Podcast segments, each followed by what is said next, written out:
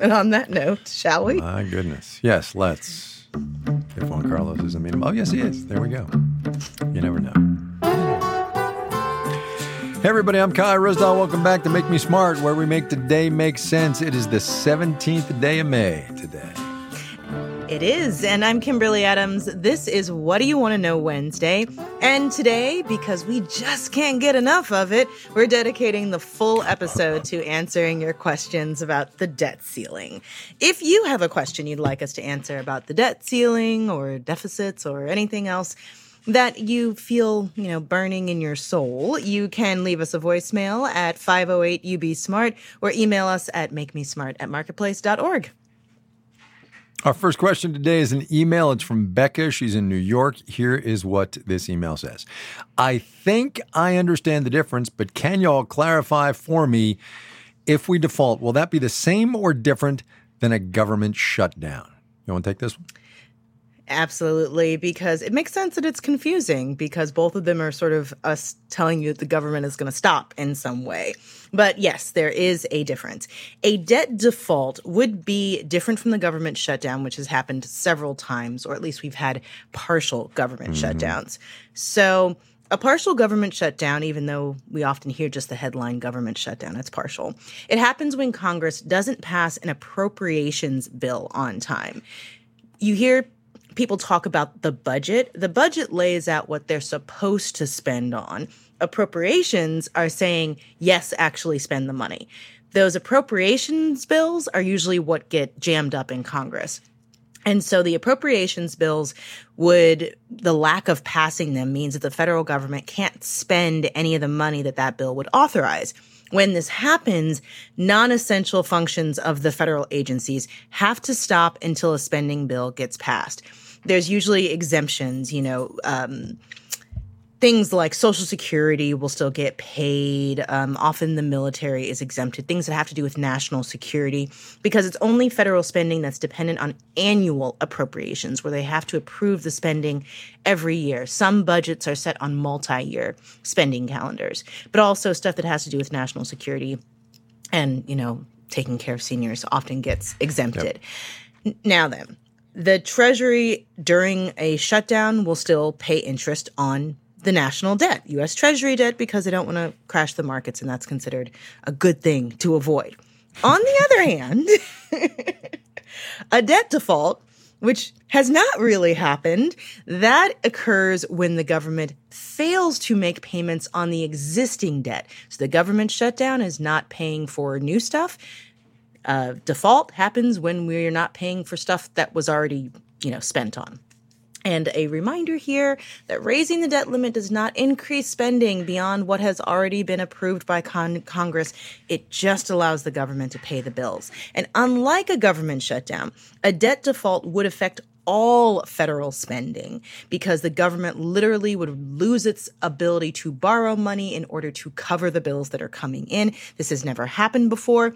And that makes it a lot more difficult for our federal government to prepare for one. By now, we're old hats at dealing with partial government shutdowns. But this is a new one. This is a new one. Uh, but what we do know is that a national debt default would be very, very bad. For one, the government may not be able to pay the salaries and benefits of, you know, people in really crucial functions, which would end up in another situation. Remember how bad it was when the TSA didn't get paid for a really long time during a partial government shutdown and those folks were going to work anyway just because, mm-hmm. you know, they were good people? Imagine that, but at a much bigger scale. And also Social Security payments, veterans benefits, those sorts of things could potentially not be paid in the event of a default. Not to mention the full faith of and you know credit of the United States would be called into question, and the economic consequences of that are kind of beyond what we can imagine. Likely. So there's that. That's the difference. It was a good question. Yeah, super good question. Super good question. And and yes, you know the default would be terrible. I just want to be on the record there. All right, on to the next question. Hi, this is Karen from Honolulu, Hawaii.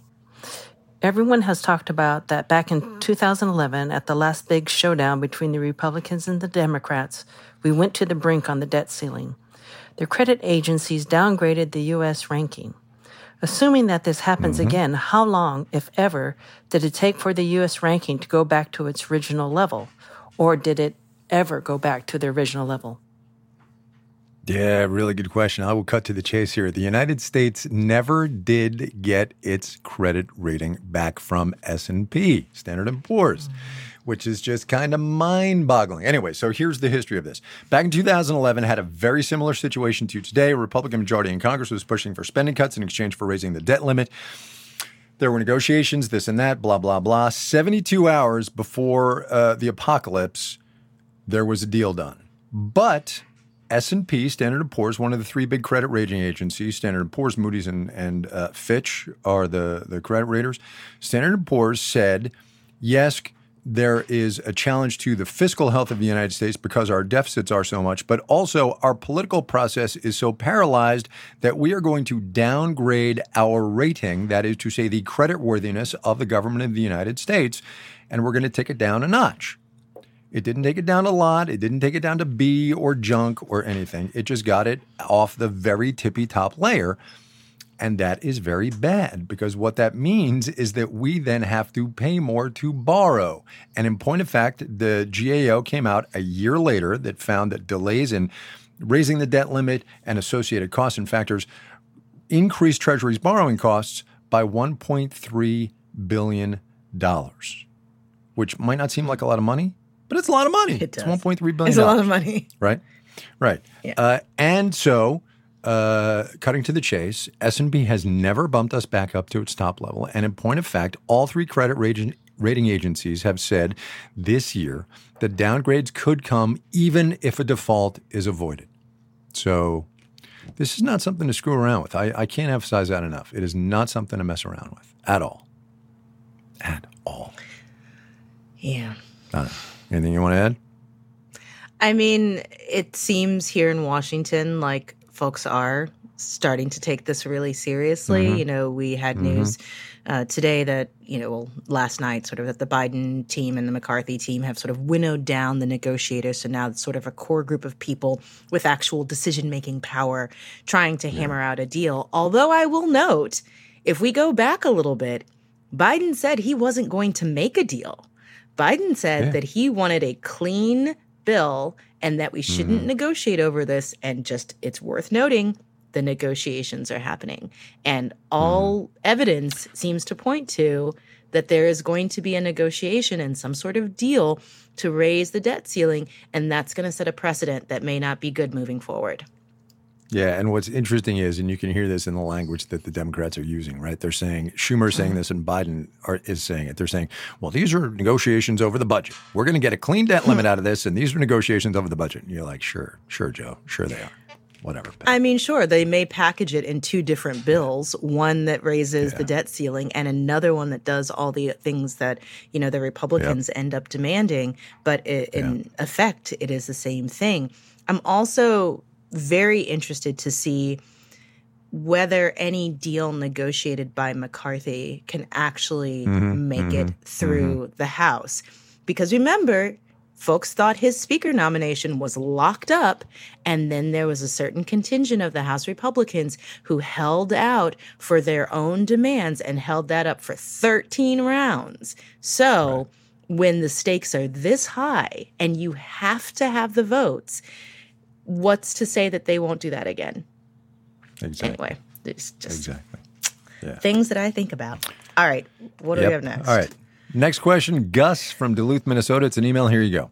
In the discussions about how the Treasury might prioritize payments, does the Treasury have the ability to include congressional and senatorial pay in their priority list? To me, the obvious solution would be would be to pay congressional representative senators and then the president last.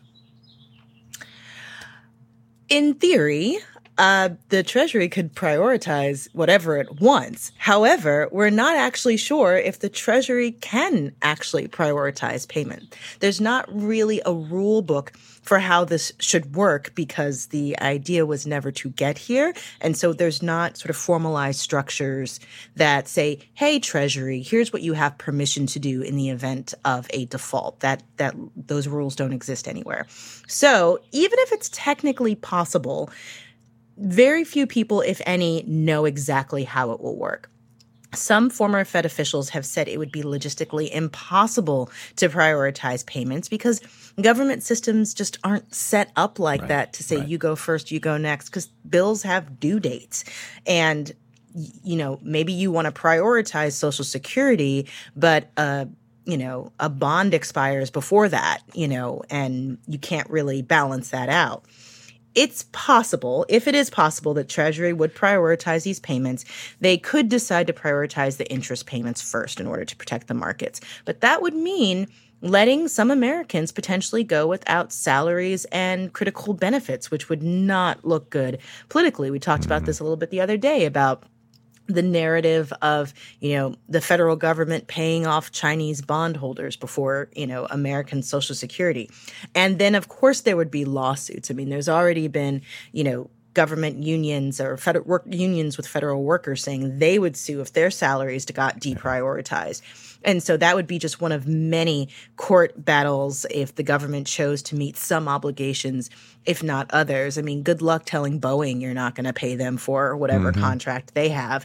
Anyway, you slice this up. Some bills would go unpaid if Congress doesn't raise the debt limit. It would significantly hurt the economy. Now, then, to answer the specific question about pay for members of Congress and other political leaders. There's at least one member of Congress who agrees with Gus on this. Representative Abigail Spanberger, a Democrat from Virginia, has called for the House's chief administrative officer to withhold pay for members of Congress until they can resolve the debt limit crisis. She wrote this in a letter, and here's the quote if the American people and the American economy are suffering as a result of congressional inaction, then members of Congress should not be rewarded with their pay. And mm. not all, many members of Congress are independently wealthy, but not all of them. So some of them would, would feel it. Hmm. That's interesting. Yeah. All right, see. last question of the day. Here okay. we go. This is Marilyn in New London, Connecticut. I would have thought that the business community, from Wall Street to Main Street, would have pressured House Republicans to raise the debt limit without conditions. What am I not seeing? Hmm. Well, so a couple of things. I mean, it's a good question because that that would seem to be the obvious uh, way things would break out. But until pretty recently, and Justin did a story for us uh, on Marketplace not too long ago. Until pretty recently, the business community has been kind of sanguine, and Wall Street has been kind of sanguine because we've been we've been down this road before, and eventually they do reach a deal, and everything you know turns out, relatively speaking, fine, right? Um, things have started to change. A bunch of big CEOs, I think it was yesterday, maybe, or the day before, sent uh, a letter to Congress. Uh, basically raising the alarm, saying stocks would crash. It would be a very bad thing. Goldman Sachs, by the way, thinks that um, 65% of small businesses believe they would be negatively impacted by default. 77% are already worried about being able to get loans. Credit conditions are tightening for a lot of reasons. One of them is the potential default in a month, right? Lots of banking stress, mm-hmm. obviously, as we've talked about. Federal interest, Federal Reserve interest rate increases. Um, but look, uh, there's a reason businesses and Wall Street aren't freaking out, and that's because up till now, there have been enough sane and cool heads in Congress to understand the risks here are ginormous. And this the the cast of characters now has changed.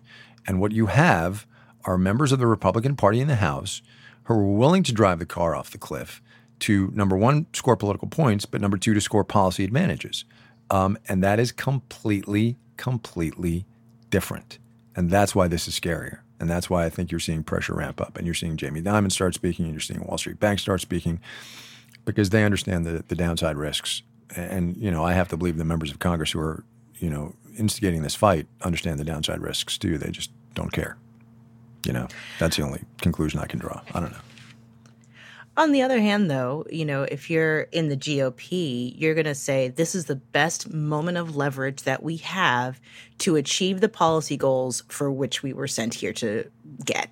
You know, there are things that they want that will never make it through the Senate in any way, shape, or form unless they have some leverage. And, and up until now, there hasn't been much that they could use as leverage. So, I mean, from a purely political standpoint, it makes sense that this is what you would choose to force the Biden administration to negotiate on your policy priorities because they have to do something. They have to. I, I understand what you're saying, and I appreciate that you're playing devil's advocate. It is deeply, deeply irresponsible. It is economically damaging. It maligns our reputation in the world, and it will scar a generation. Believe me. Okay. That's what I got. All right. Well, we're going to end on that, uh, I suppose. Such a happy note 'cause, you there. know, well, you know, I don't- I'm not in charge of the news. Uh, if you've got a question about anything else related to the economy other than, you know, Armageddon, uh, business, technology, whatever, uh, let us know. 508 UB SMART, UBSMART, or email us, make me smart at marketplace.org. Armageddon. Wow. Yeah. Well, I wish I was kidding. Make Me Smart is produced by Courtney Bergsieker. Ellen Rolfes writes our newsletter. Our intern is Antonia Barreras, and today's program was engineered by Juan Carlos Torrado. Ben Tolliday and Daniel Ramirez compose our theme music. Our senior producer is Marissa Cabrera. Bridget Bodnar is the director of podcast. Francesca Levy is the executive director of digital and on demand.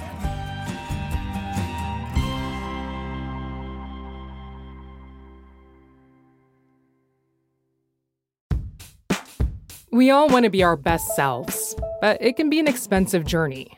From experimenting with alternative medicine I was working with a natural holistic nutritionist and never really thought about the cost. to splurging on fast fashion. I was spending like all my tips. I was definitely spending like $200 a week. I'm Reema Khrais, host of Marketplace's This Is Uncomfortable. This season, we explore the cost of self care and the real motivations behind our spending choices. Listen to This Is Uncomfortable wherever you get your podcasts.